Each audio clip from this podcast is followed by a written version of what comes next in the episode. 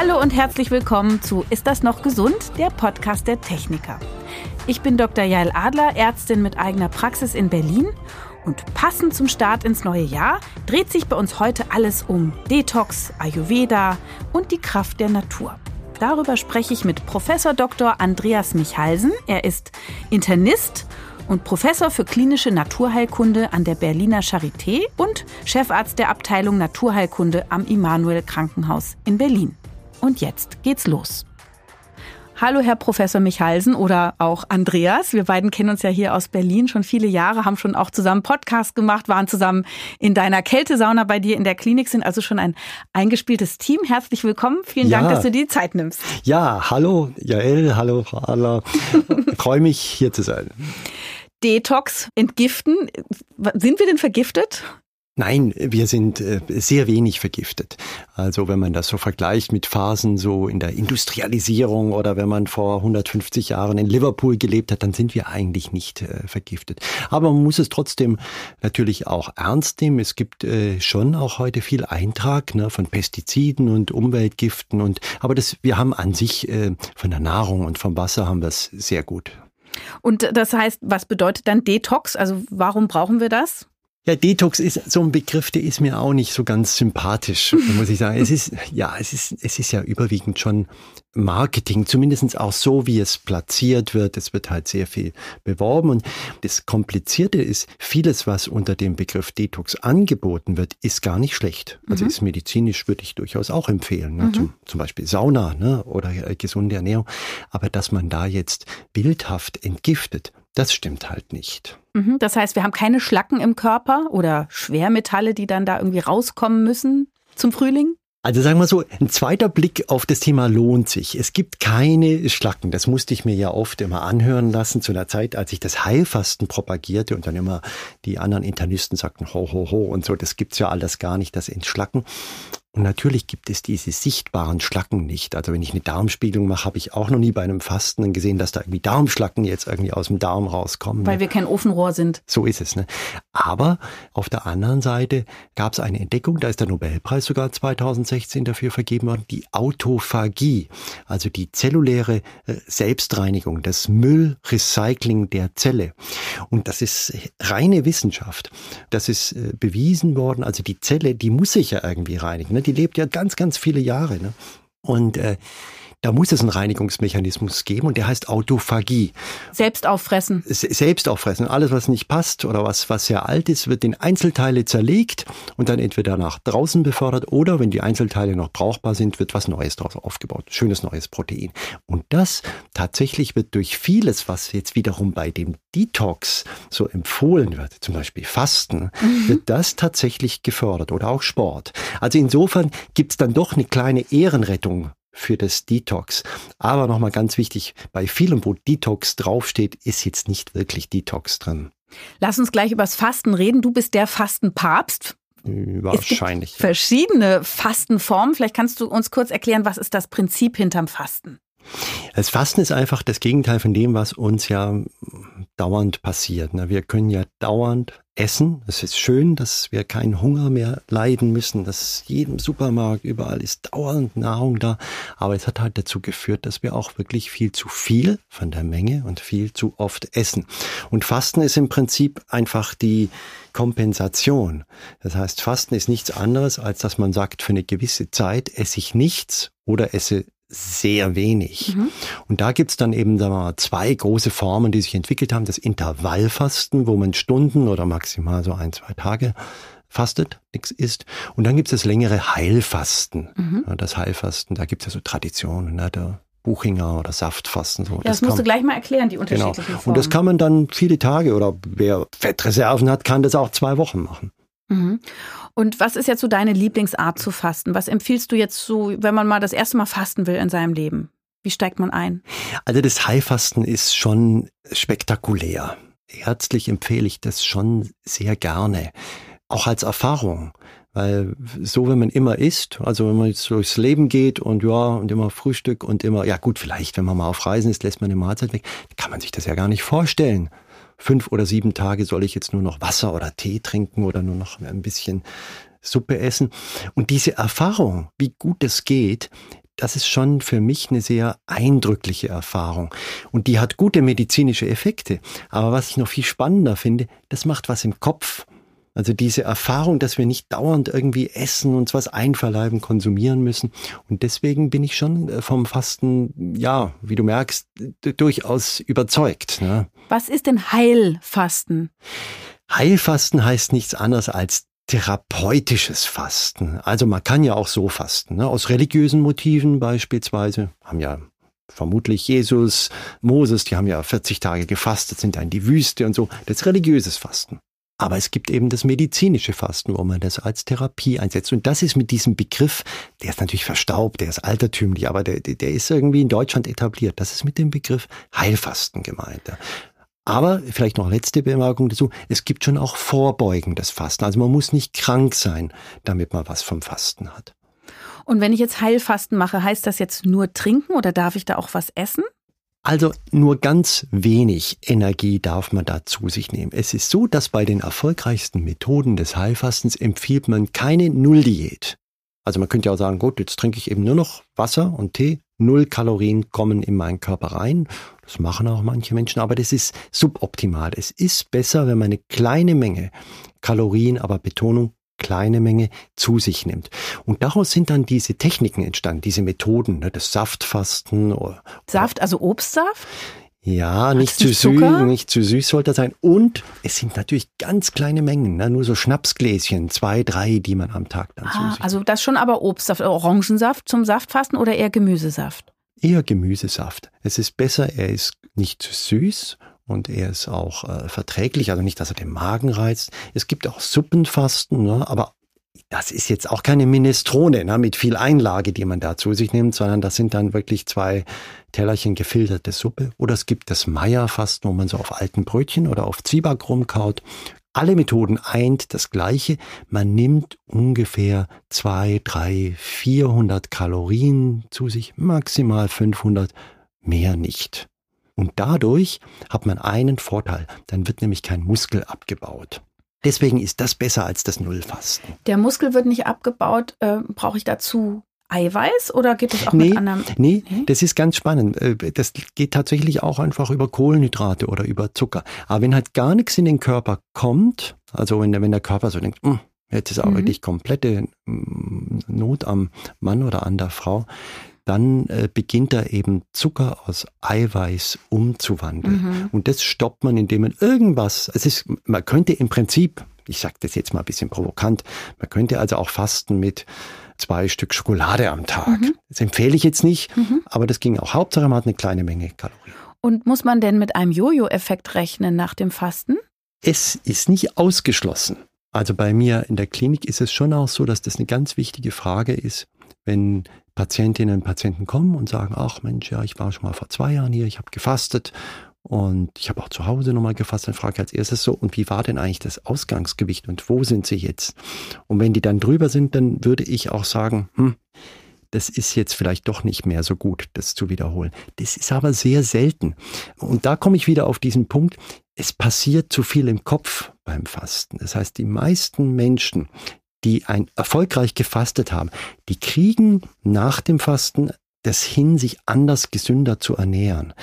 Und dadurch kommt es nicht zum Jojo-Effekt. Wenn die jetzt wirklich, sagen wir mal, fasten würden, sieben Tage, und danach gleich Salami, Pizza, Torte mit Sahne, dann hätten sie einen Jojo-Effekt. Soll ich dir jetzt mal was gestehen? Ja. Ich habe ja das Heilfasten nach Michalsen gemacht und ja. habe ayurvedische Speisen in kleinen Mengen zu mir ja. genommen. Und das habe ich ähm, fünf Tage gemacht. Und ich habe zwei Kilo abgenommen. Und dann habe ich die Erfahrung gemacht, wie krass ist das, mit wie wenig Essen kommt man eigentlich durch den Tag. Es war nicht ganz leicht, muss ich zugeben, mhm. aber es hat mich dann doch sehr motiviert. Und seitdem habe ich äh, viele weitere Kilos abgenommen. Und jetzt äh, passe ich wieder in alle meine alten Kleider. Und das ist genau, was du sagst. Es, es macht etwas in einem, es motiviert mhm. einen, man mhm. hat einen schnellen Erfolg, es fühlt sich total gut an und man lernt plötzlich eine neue Sicht auf Sattsein und auf Essen. Das genau. ist äh, ja, beeindruckend. Wunderbar, freut mich natürlich zu hören. Genau das ist es. Also das Fasten ist keine Diät, weil das wissen wir, Diäten funktionieren nicht. Ne?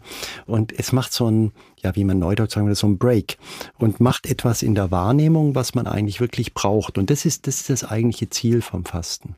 Was macht es denn mit der Darmflora? Das ist so mein Lieblingsthema. Ich habe da gerade vor drei Wochen einen wissenschaftlichen Vortrag bei einem Kongress halten dürfen und habe alles nochmal wirklich recherchiert und ich muss da leider sagen, es ist sehr kompliziert. Also im Großen und Ganzen macht es was Gutes. Das wissen wir heute. Das ist wie so ein Reset. Also das heißt, das Darmmikrobiom, diese Bakterien gehen wieder ein bisschen mehr in ihre Ausgangs- in ihre Werkseinstellung sozusagen zurück. Da muss noch weiter viel geforscht werden. Also die große Frage ist ja sowieso, wie macht man am besten nach dem Fasten weiter? Mhm. Ne? Also das Fasten ist dann erstmal ein toller Ausgangspunkt. Und wahrscheinlich sollten wir uns danach natürlich sehr ballaststoffreich, sehr gesund ernähren und so. Aber da gibt's auch noch was zu erforschen. Okay. Und was ist Scheinfasten nochmal ganz kurz? Ja, Scheinfasten hat der amerikanische Forscher Professor Walter Longo definiert. Es ist letztlich auch nicht so viel anders. Er hat ja festgestellt in 20 Jahren Forschung, dass das Fasten ist so eine Art Schlüssel für langes, gesundes Leben. Das durchzieht sich durch die gesamte Biologie, also von der Bäckerhefe bis zu allen Würmer, Säugetüren, Würmer. Alle leben länger, wenn man ihnen irgendwie weniger zu essen gibt mhm. oder wenn man sie immer mal wieder fasten lässt. Man muss mhm. fairerweise sagen, da man Tiere da ja nicht wirklich informiert, ist es, indem man sie eigentlich immer mal wieder hungern lässt. Ne? Mhm. Aber das hat er gesetzesmäßig beobachtet. Und dann hat er quasi Gefallen am Fasten gefunden. Wir haben es dann auch kennengelernt. Da hat er sich die Tradition in Deutschland äh, angeschaut. Und er hat noch ein Clou entdeckt. Und zwar hat er festgestellt, wenn die Fastenspeisen komplett vegan sind und zuckerfrei oder sagen wir mal extrem zuckerarm sind, dann kann man noch ein bisschen höher mit den Kalorien gehen. Dann kann man auf 500, 600 Kalorien gehen. Und das ist natürlich ein Vorteil. Ne? Dann kann die Suppe noch ein bisschen dicker sein oder, mhm. oder es gibt noch ein Schnapsgläschen mhm. Saft. Das mhm. ist eigentlich die Entdeckung des Scheinfastens. Man, modifiziertes Fasten finde ich der bessere Ausdruck. Mhm. Und muss ich denn jetzt zum Arzt gehen, äh, bevor ich faste, oder kann ich mir ein Buch kaufen, egal welches, Suppefasten, Saftfasten, Scheinfasten, Heilfasten und das einfach nachleben? Also der entscheidende Punkt ist, ist man krank oder ist man gesund? Wenn man gesund ist, dann braucht man nicht zum Arzt gehen. Dann kann man wirklich einen Ratgeber oder ja, was es eben alles gibt, äh, ausprobieren wenn man unter Erkrankungen leidet und vielleicht auch deswegen das Fasten einsetzt oder wenn man halt Medikamente einnehmen muss, dann sollte man vorher zum Arzt, zur Ärztin. Vor allem auch deswegen, weil Medikamente können sich in ihrer Wirkung verändern während eines Fastens. Das ist meistens nicht schlimm, aber äh, sicher ist sicher. Ne? Und da geht man zu welchem Arzt? Ja, also kleines Problem ist, dass sich nicht alle Ärzte Ärztinnen mit dem Thema Fasten auskennen, aber sagen wir, es spricht sich immer mehr rum. Ich denke, der Hausärztin ist sicherlich erstmal der, der, der erste Anlaufpunkt. Ne? Wenn die oder derjenige sagt, nee, kenne ich mich nicht aus, dann müssen wir vielleicht noch zum Internisten gehen. Und welche Erkrankungen kannst du damit verbessern? Also wir haben ja viel geforscht äh, damit und sagen wir, die beeindruckendsten Ergebnisse sind bei Bluthochdruck zu sehen. Das ist wirklich, da kann man quasi mit sehenden Auges kann man irgendwie die purzelnden Blutdruckwerte erkennen. Das ist zum Beispiel eine Indikation, wo es sehr gut ist, wenn ein Arzt das supervidiert, also begleitet, äh, weil man die Medikamente wirklich sehr schnell reduzieren muss. Auch eine wunderbare Indikation ist Zuckerkrankheit, also Diabetes Typ 2. Mhm. Gleiche Erfolgsgeschichte letztlich. Mhm. Wir setzen es am Krankenhaus sehr gerne bei Rheuma, bei schmerzhaften Gelenkentzündungen ein, weil wer eben unter diesen Gelenkproblemen oder Schmerzen leidet, der stellt halt am zweiten, dritten Tag fest, boah, das wird auf einmal besser und die Gelenke sind nicht mehr so steif. Also das ist auch noch eine sehr schöne Indikation. In der Forschung sind wir noch unterwegs bei neurologischen Erkrankungen, also Multiple Sklerose, auch die Prävention von Demenz. Aber da muss ich fairerweise sagen, da haben wir noch nicht genügend Ergebnisse. Also da wäre ich, bei Bluthochdruck kann ich wirklich mich aus dem Fenster lehnen, kann sagen, super Therapie. Mhm. Bei MS denke ich, da brauchen wir noch ein bisschen Forschung.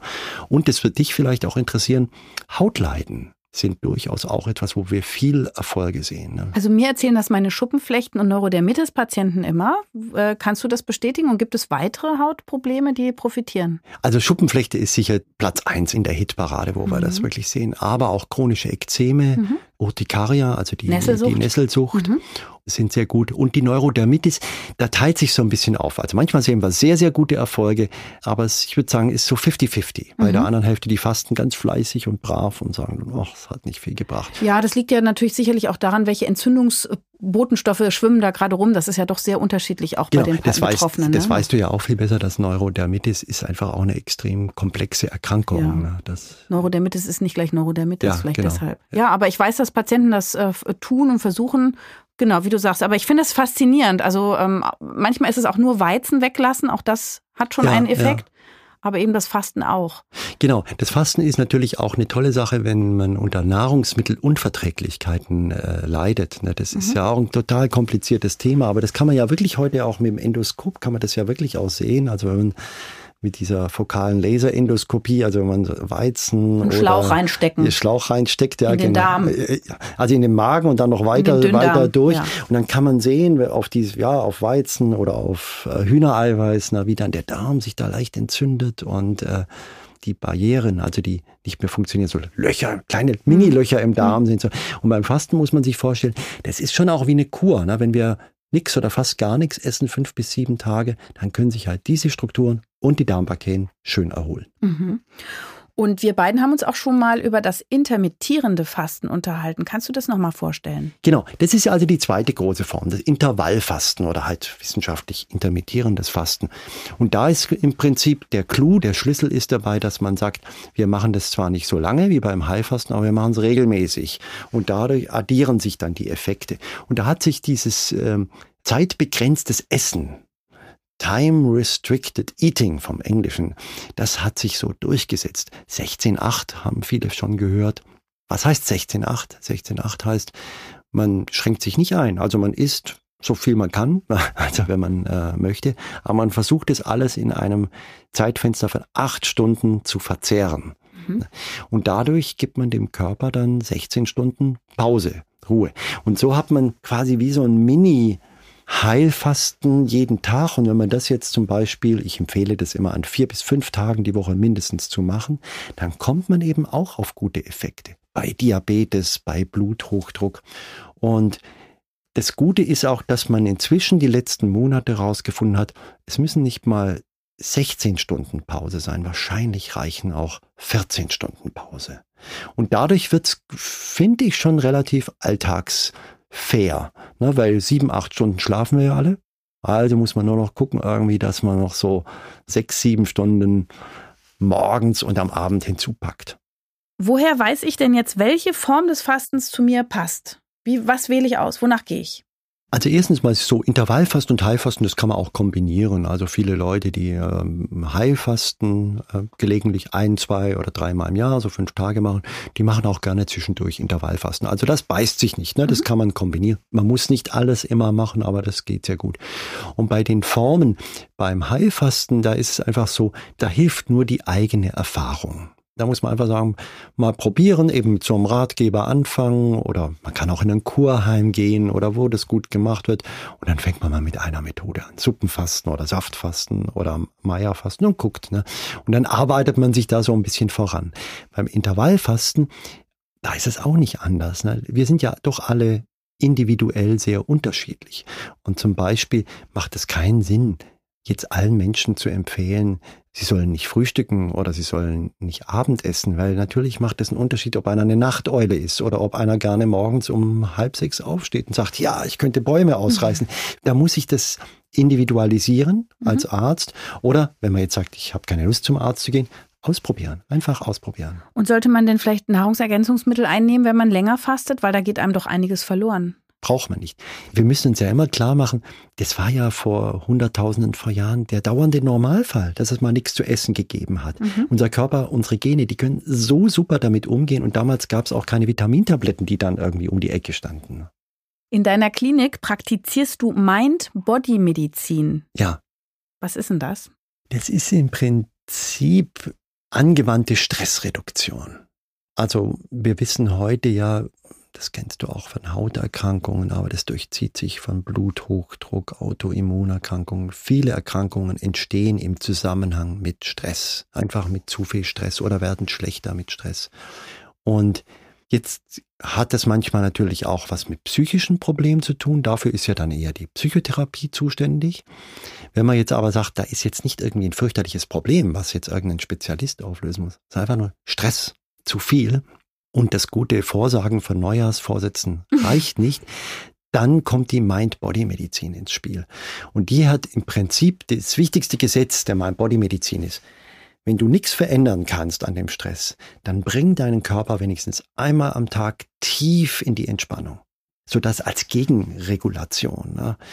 Das nennt man die Relaxation Response. Also es gibt die Stressantwort im Körper Herz jagt, Blutdruck geht hoch, Schwitzen. schwitzige Hände, ja. man muss aufs Klo. So. Und es gibt aber auch die Relaxation Response, eine tiefe, tiefe Entspannung. Und das Schöne ist, die kann man mit vielen verschiedenen Methoden erreichen. Also die kann man mit Meditation erreichen, mit autogenem Training. Und diese Relaxation Response ist extrem gesund, normalisiert viele aus dem Ruder gelaufene Organfunktionen. Und das Wichtigste ist, das ist wirklich Medizin. Also manche sagen dann, ja, ich entspanne mich auch, da schalte ich den Fernseher ein. Das, wenn man Hirnstromkurven oder Herzkurven während des Fernsehens ableitet, da entspannt man sich gar nicht. Ne? Wir denken, dass wir uns entspannen.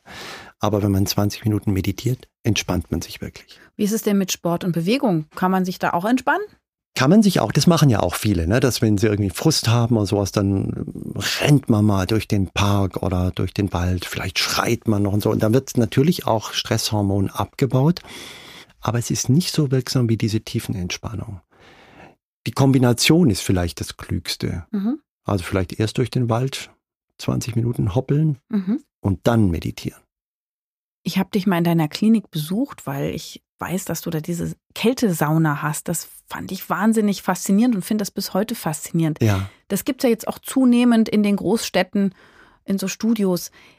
Warum ist das gut und wie spielt das äh, sozusagen in den ganzen Therapiekonzepten als wahrscheinlich ein naturheilkundliches Verfahren eine Rolle? Ja, diese Kältekammer oder, oder diese Kälteräume, das ist sehr faszinierend. Ne? Das, ist, das ist im Prinzip naturheilkundliches Denken auf die Spitze getrieben. Ne? In der Naturheilkunde ist man ja immer, ähm, sagt man ja, ich sage es jetzt mal überspitzt, was einen nicht umbringt, macht einen gesund. Ne? Also Sport ist ja auch ein Reiz. Oder Pfarrer Kneip, der da mit Menschen mit kaltem Wasser äh, übergossen hat. Und die Kältekammer bringt es im Prinzip auf die Spitze. Die Wie kalt ist die? Minus 110 Grad. Wir beiden waren da drin, du hast mich begleitet, weil die ja. war, du hattest für ein neues Modell in der Klinik ja, genau. und du hast gesagt, oh, da komme ich gleich mit. Ja. Und da hatten wir einen Mundschutz an und Schuhe und Handschuhe ja, und eine genau. Mütze, damit wir nirgendwo erfrieren. So ist es, genau. Man muss also die sogenannten Akren, also Finger, Nasenspitze, muss man schützen. Ja, und dann bleibt Und Badesachen natürlich. genau. Alle haben jetzt Kopfkino. Ja, genau. Ja, in der Kältekammer passiert nicht viel. ist nicht so gemütlich. Naja, da bleibt man dann zwei, drei Minuten. Und das ist ein ganz starker Reiz für den Körper. Und ich weiß nicht, ob es dir dann auch so gegangen ist. Danach wird es einem ganz wohlig warm. Ja, ich hatte das Gefühl, der Blutdruck geht so buff irgendwann. Wir, wir saßen dann noch mal einen Moment ja, und haben ja, was getrunken. Ja. Und dann plötzlich merkte ich, oh, jetzt schießt mir aber was in den Kopf. Ja, da gehen viele Prozesse an. Und deswegen auch äh, nutzen es viele Spitzensportler. Ne? Viele Profisportler gehen gerne in die Kältekammer, haben sich zum Teil das auch zu Hause eingebaut. Das Gegenstück wäre so die Sauna, äh, gehe ich auch gerne rein. Und wann immer man so die Möglichkeit hat, sowas zu machen, also äh, hat man jetzt nicht eine Kältekammer irgendwie in der Wohnung. Aber, aber vielleicht Eisbaden oder so. Genau, das ist wunderbar. Das Einzige, und das ist jetzt wirklich ganz wichtig, man muss sich so ein ganz klein bisschen antrainieren oder man sollte mit Demut anfangen. Das ist wie bei der Sauna. Wer nie in die Sauna geht, sollte jetzt nicht den Ehrgeiz haben, dass er am längsten von den sechs Beteiligten da in der Sauna bleibt oder so, ja, ich kann das oder sowas. Und bei der Kältekammer auch nicht gleich drei Minuten, da reichen am Anfang auch zwei Minuten. Wobei ich überlege, ich glaube, wir waren drei Minuten dann. Ja, wahrscheinlich. ja. Also, aber äh, antrainieren, das ist wie beim Sport. Es ist ja auch keine gute Idee, ein Jahr lang auf der Couch zu liegen und dann Marathonlauf mitzulaufen. Der Chefphysiotherapeut Therapeut hat uns ja auch beobachtet und überwacht und hätte uns gerettet im Falle der so ist Tiefkühlung. Es. Ja, genau, ja. genau. Ich liebe das wirklich sehr und kann das nur, und da gibt es wirklich auch faszinierende Forschungsergebnisse dazu, dass dieses Kälte-Hitze-Wechselspiel, das macht uns, das erhält uns sehr gesund. Übrigens, das hat auch einen antidepressiven Effekt. Es hebt auch die Stimmung. Das sehen wir immer wieder bei unseren Patienten. Also wenn die vielleicht ein bisschen betrübt, weil sie sind ja auch krank und haben Beschwerden, da in die Kältekammer reinmarschieren und man sieht sie dann ein paar Minuten später die Treppe singend hochlaufen, dann weiß man, das hat einen stimmungshebenden Effekt. Wo wir gerade bei der Wissenschaft sind, also wir haben jetzt verstanden, es gibt wissenschaftliche Forschung für die Kältekammer, es gibt wissenschaftliche Forschung fürs Fasten und für die verschiedenen Formen. Du bist aber auch Ayurveda Spezialist. Ähm, deine Klinik bietet da ganz viele Beratungsformen an, auch zum Beispiel bei Reizdarm, zum Abnehmen, ja. bei verschiedenen Krankheiten. Ist Ayurveda denn was wissenschaftlich fundiertes? Und wenn ja, kannst du ein bisschen erklären, was ist Ayurveda, wann kann man das benutzen? Also Ayurveda wird auch zunehmend wissenschaftlich überprüft. Also es ist grundsätzlich ein historisches, ein traditionelles Verfahren in Volksmedizin. Indien. Ja, Volksmedizin in mhm. Indien. Hunderte von Millionen von Indern lassen sich mit Ayurveda behandeln. Das gab es ja bei uns auch. Früher gab es bei uns auch nur, sagen wir mal, Heilpflanzen und ja, und Pfarrer Kneip. Und so muss man sich das auch in Indien vorstellen. Und äh, in Indien selber wird zunehmend Forschung gemacht. Und aber wir hatten auch äh, die schöne Situation, dass wir im Auftrag der indischen Regierung auch ein Forschungsprojekt, eine Forschungsplattform aufbauen konnten, die und das fand ich auch sehr gut und sehr fair von der indischen Regierung, weil sie gesagt haben, wenn wir wissen wollen, ob das auch für Nicht-Inder funktioniert, dann müssen wir diese Studien auch in Europa oder in Amerika machen lassen. Ne?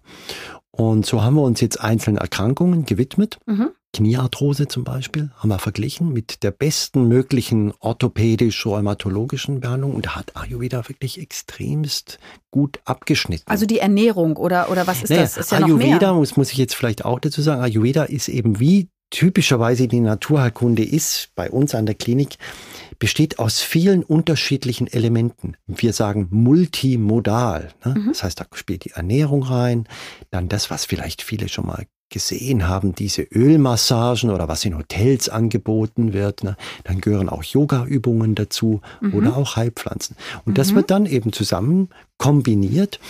Und damit können gerade bei so chronischen Erkrankungen so ist es zumindest unser derzeitiger ähm, Kenntnisstand, schon gute Effekte erzielt werden.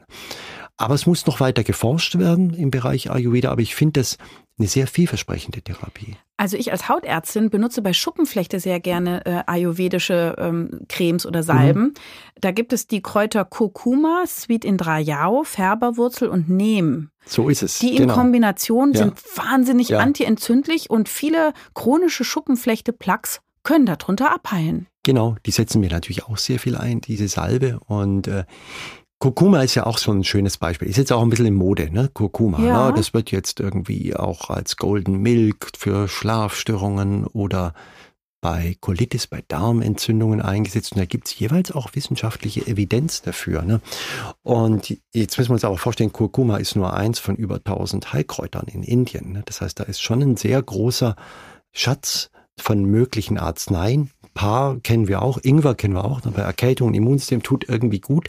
Und das ist schon auch die Wissenschaft vom Ayurveda. Muss allerdings, wie gesagt, einschränkend sagen, es muss eben auch noch weiter erforscht werden. Also es ist jetzt sicherlich auch kein Wundermittel gegen alles, aber es gibt schon sehr interessante Aspekte im Ayurveda. Du bist ja klassischer wissenschaftlicher Mediziner, du bist Internist, warst früher in der Kardiologie ja, tätig. Ja. Warum hast du dich entschieden, äh, das sozusagen zu ergänzen durch diese Naturheilkunde? Also du bist ja gar kein ESO-Typ. Nee, nee, gar nicht. Nee, nee. Ich war ja wirklich lange Jahre in der Intensivmedizin und Notfallmedizin und mir hat es auch Spaß gemacht. Aber was mich immer nachdenklicher da machte, war, dass ich gesehen habe, dass bei vielen chronischen Erkrankungen gibt es diese Drehtüreffekte. Ne? Ich mache was, das hilft, ich mache wieder einen Herzkatheter oder wieder eine Spiegelung und so und ein halbes Jahr später ist die Patientin wieder da ne? Mhm. und immer mehr Medikamente. Und da habe ich mich dann auf die Suche gemacht und dachte, naja, es muss doch aber auch eine Disziplin geben, die versucht, an die Ursache heranzugehen. Dann haben natürlich auch viele meiner Kollegen, die haben das geachtet, die Kardiologen, aber die haben gesagt, ach komm, Menschen kannst du doch sowieso nicht verändern. Keiner fängt an, Stress abzubauen oder äh, sich anders zu ernähren. Und da war ich anderer Meinung. Da mhm. dachte ich, okay, wenn man es den Menschen nahe bringt und wenn sie die Erfahrung machen, dass es ihnen hilft, dann glaube ich schon, dass wir uns ändern können. Und an dieser Stelle ist der perfekte Moment für unsere neue Rubrik, der Mythencheck der Techniker. In jeder Folge gehen wir drei populären Vorstellungen, Vorurteilen oder Volksweisheiten auf den Grund. Zusammen mit unserem Studiogast beantworten wir die Frage, was stimmt denn wirklich? Mythos Nummer eins: Ayurveda ist esoterisch. Nein, das ist nicht richtig. Ayurveda ist die traditionelle Naturheilkunde Indiens. Und nun mag noch nicht alles wissenschaftlich erforscht sein, aber das hat ja dann nichts mit Esoterik zu tun. Und wichtig vielleicht auch noch manchmal, wenn man Erklärungsmodelle aus der Geschichte der Medizin sieht, da muss man auch immer bedenken, damals konnten es die Menschen ja nicht anders erklären, weil Molekularbiologie und Elektronenmikroskope gab es damals noch nicht. Mythos Nummer zwei. Detoxkuren entschlacken unseren Körper. Nein, das ist nicht richtig. Also vor allem dieses Wort Schlacken ist da nicht richtig. Da hat ja auch jeder ein anderes Bild. Was meint er denn mit diesen Schlacken? Aber Detoxkuren werben mit diesem Entschlacken, aber so einfach ist es nicht. Mythos Nummer drei. Durch Fasten nimmt man ab. Ja, tatsächlich durch Fasten, durch Heilfasten, auch durch Intervallfasten nimmt man ab. Wichtig wäre mir aber noch hinzuzufügen, dass es darum beim Heilfasten primär nicht geht. Also mich und uns, die Kollegen interessiert, Blutdruck zu heilen, Diabetes zu heilen, Gelenkräumer besser erträglich zu machen. Und das andere ist ein angenehmer Nebeneffekt. Das war der Mythencheck der Techniker. Was charakterisiert denn die Ernährung im Ayurveda? Das Grundprinzip im Ayurveda ist, dass man die Ernährung anpasst an die individuelle Beschaffenheit, an die Konstitution. Wir wissen ja, jeder von uns ist unterschiedlich. Der eine läuft bei fünf Grad im T-Shirt rum und der andere muss drei Pullover anziehen. Der eine wacht gerne morgens um sechs auf und der andere quält sich bis mhm. neun Uhr und braucht drei Tassen Kaffee, um mhm. wach zu werden. Und darauf nimmt Ayurveda Rücksicht und dann gibt es auch quasi eine Einteilung. Das sind diese Worte, hört man ja hin und wieder Vata, Pitta, Kapha, wo man das dann so beschreibt in so Grundtypen. Und danach wird dann die Ernährung darauf abgestimmt, ne, mhm. dass man sagt, also man macht nicht wie bei uns in der westlichen Medizin, sagt man ja, gesunde Ernährung ist für alle. Wenn die Deutsche Gesellschaft für Ernährung empfiehlt, fünf Portionen Obst und Gemüse am Tag, dann für alle. Mhm. Und im Ayurveda macht man das nicht, sondern da sagt man, nee, wir gucken genauer hin. Und isst man denn da viel Rohkost eigentlich?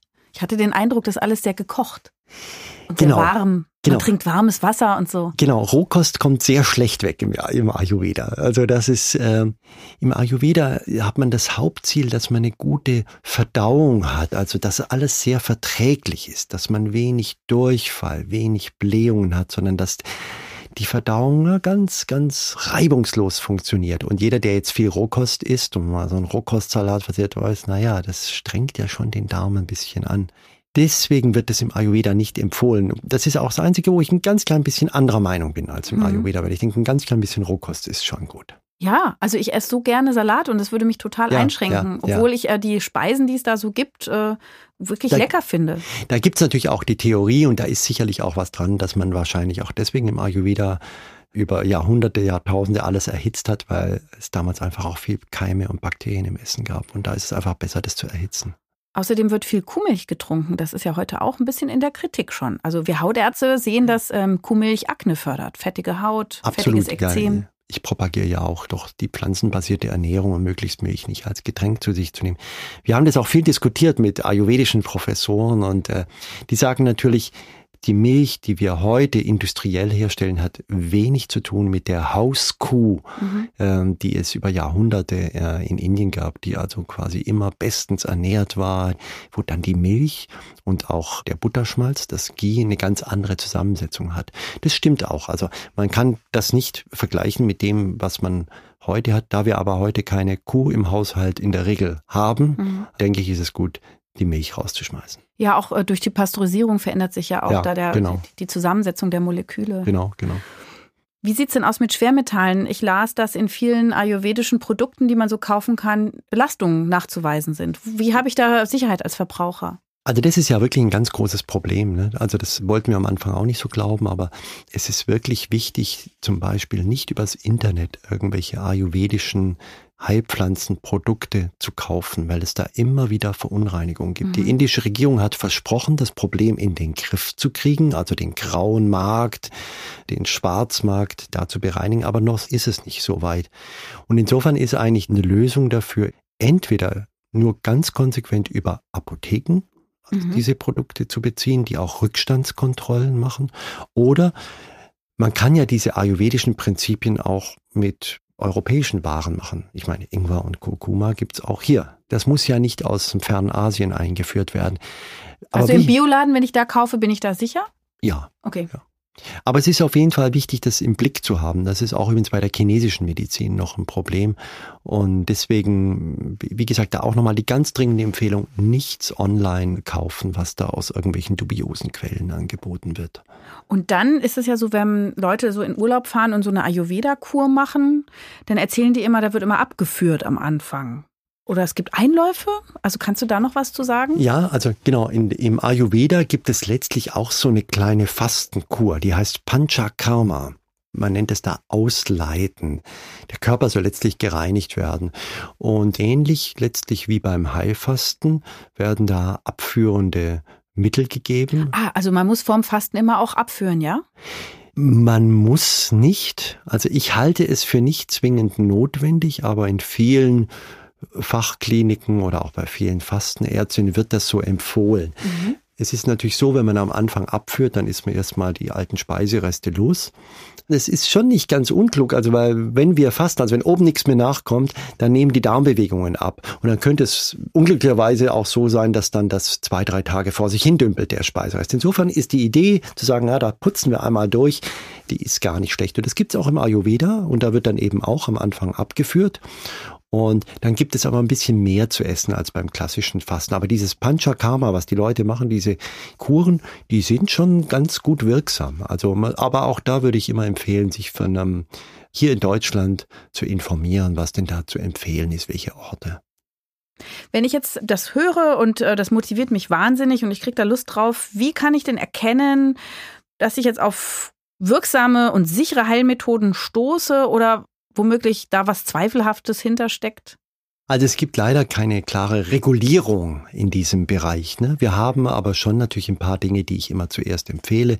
Also es gibt äh, Kliniken, es gibt Abteilungen für Naturheilkunde, wie unsere zum Beispiel auch, also an der Charité, am Emanuel Krankenhaus oder das gibt es in Freiburg, in München, in Essen, in Hamburg und so. Also wer in einer großen Stadt lebte und der mal guckt, Uniklinik, großes Krankenhaus, gibt es da sowas, sollte dahin. Dann gibt es Ärzte mit der Zusatzqualifikation Naturheilverfahren doch auch knapp 15.000 in Deutschland, die würde ich dann als nächste Quelle zu Rate ziehen. Nun kann es aber auch sein, es gibt ein tolles Therapieangebot, ja, in irgendeiner anderen Richtung. Dann ähm, würde ich immer empfehlen zu gucken, was wird da eigentlich versprochen. Wenn etwas zu groß Lob gehudelt und angepreist oder gar Erfolg schon im Vorfeld versprochen wird, dann würde ich wieder zur Tür rausgehen. Und ich würde auch immer vorsichtig sein, wenn eine Ärztin oder Arzt oder Therapeutin oder Heilpraktikerin sagt, ja, ich kann alles behandeln, dann sollte man Reis ausnehmen. Was empfiehlst du, wenn man langfristig gesund, schlank und ewig jung ewig, und vital sein wenn man, will? Wenn man ewig gesund leben möchte. Was muss man machen? Was sind die Grundregeln? Ja, also das sind so fünf, sechs Gesetze, die ich da eigentlich auch äh, immer in der Sprechstunde weitergebe. Das, also das Wichtigste ist, glaube ich, wirklich gut zu essen. Also richtig zu essen, gesund zu essen. Das ist von der wissenschaftlichen Seite, glaube ich, die Variable, mit der wir am meisten unser Schicksal besiegeln. Und dazu gehört für mich auch Essenspausen, also Fasten. Ne, zu sagen, okay, man kann üppig essen, gar keine Frage an. Und, äh, aber man sollte dem Körper immer Erholung geben. Das zweite Elixier ist klar, Bewegung. Ne? Und das muss nicht Sport sein, das können Spaziergänge sein, aber abwechslungsreich und Koordination und auch mal ausprobieren. Also Bewegung ist sicherlich sehr, sehr äh, wichtig. Das dritte ist Hitze und Kälte. Also das, was wir da besprochen haben. Ne? Kalte Güsse, oder wer eine Sauna hat oder wer auch, also den Körper aus der Komfortzone rausholen, Reize setzen, mhm. ja. Und äh, das vierte ist natürlich Stressreduktion, ja? Mind-Body-Medizin. Das kann man irgendwie echt nicht, gerade in unserer Zeit, die ja auch jetzt in der Pandemie, äh, ich meine, das ist doch Stress, ne? Und immer zu glauben, das steckt man alles weg, das haut halt letztlich nicht hin. Und das fünfte ist vielleicht was ganz Allgemeines, dass man einfach guckt, dass man ein Gleichgewicht in seinem Leben versucht zu halten. Es geht einfach nicht gut, wenn man denkt, ich brauche nur fünf Stunden Schlaf. Oder es geht nicht gut, wenn man denkt, ach, ich kann eine Flasche Wein am Abend trinken, ich vertrage das gut. Also einfach so eine gewisse ganz primitive Achtsamkeit zu sagen, jetzt bin ich mal ehrlich zu mir. Mhm. Tut mir das gut oder nicht? Und ich glaube, an der Stelle hat man schon ziemlich viel äh, gewonnen, wenn man da ein bisschen auf sich aufpasst einfach. Andreas, du hast uns jetzt richtig Lust gemacht. Wir starten jetzt hoffentlich motiviert, noch gesünder, noch vitaler in dieses Jahr und genau. auch über die nächsten Jahrzehnte ja. möglichst. Äh, vielen, vielen Dank dafür für diese Anregungen. Hat Spaß gemacht. Ja, und das war's schon wieder für heute. In 14 Tagen erscheint die nächste Folge von Ist das noch gesund? Vielleicht habt ihr bis dahin ein paar Minuten Zeit, uns euch in eurer Podcast-App zu bewerten. Oder vielleicht habt ihr auch Fragen, Anregungen, Kritik, Themenvorschläge. Schreibt uns dann doch gerne an podcast.tk.de oder meldet euch auf unseren Social-Media-Kanälen, natürlich der Techniker. Ich sage vielen Dank fürs Zuhören und ich freue mich schon aufs nächste Mal. Tschüss!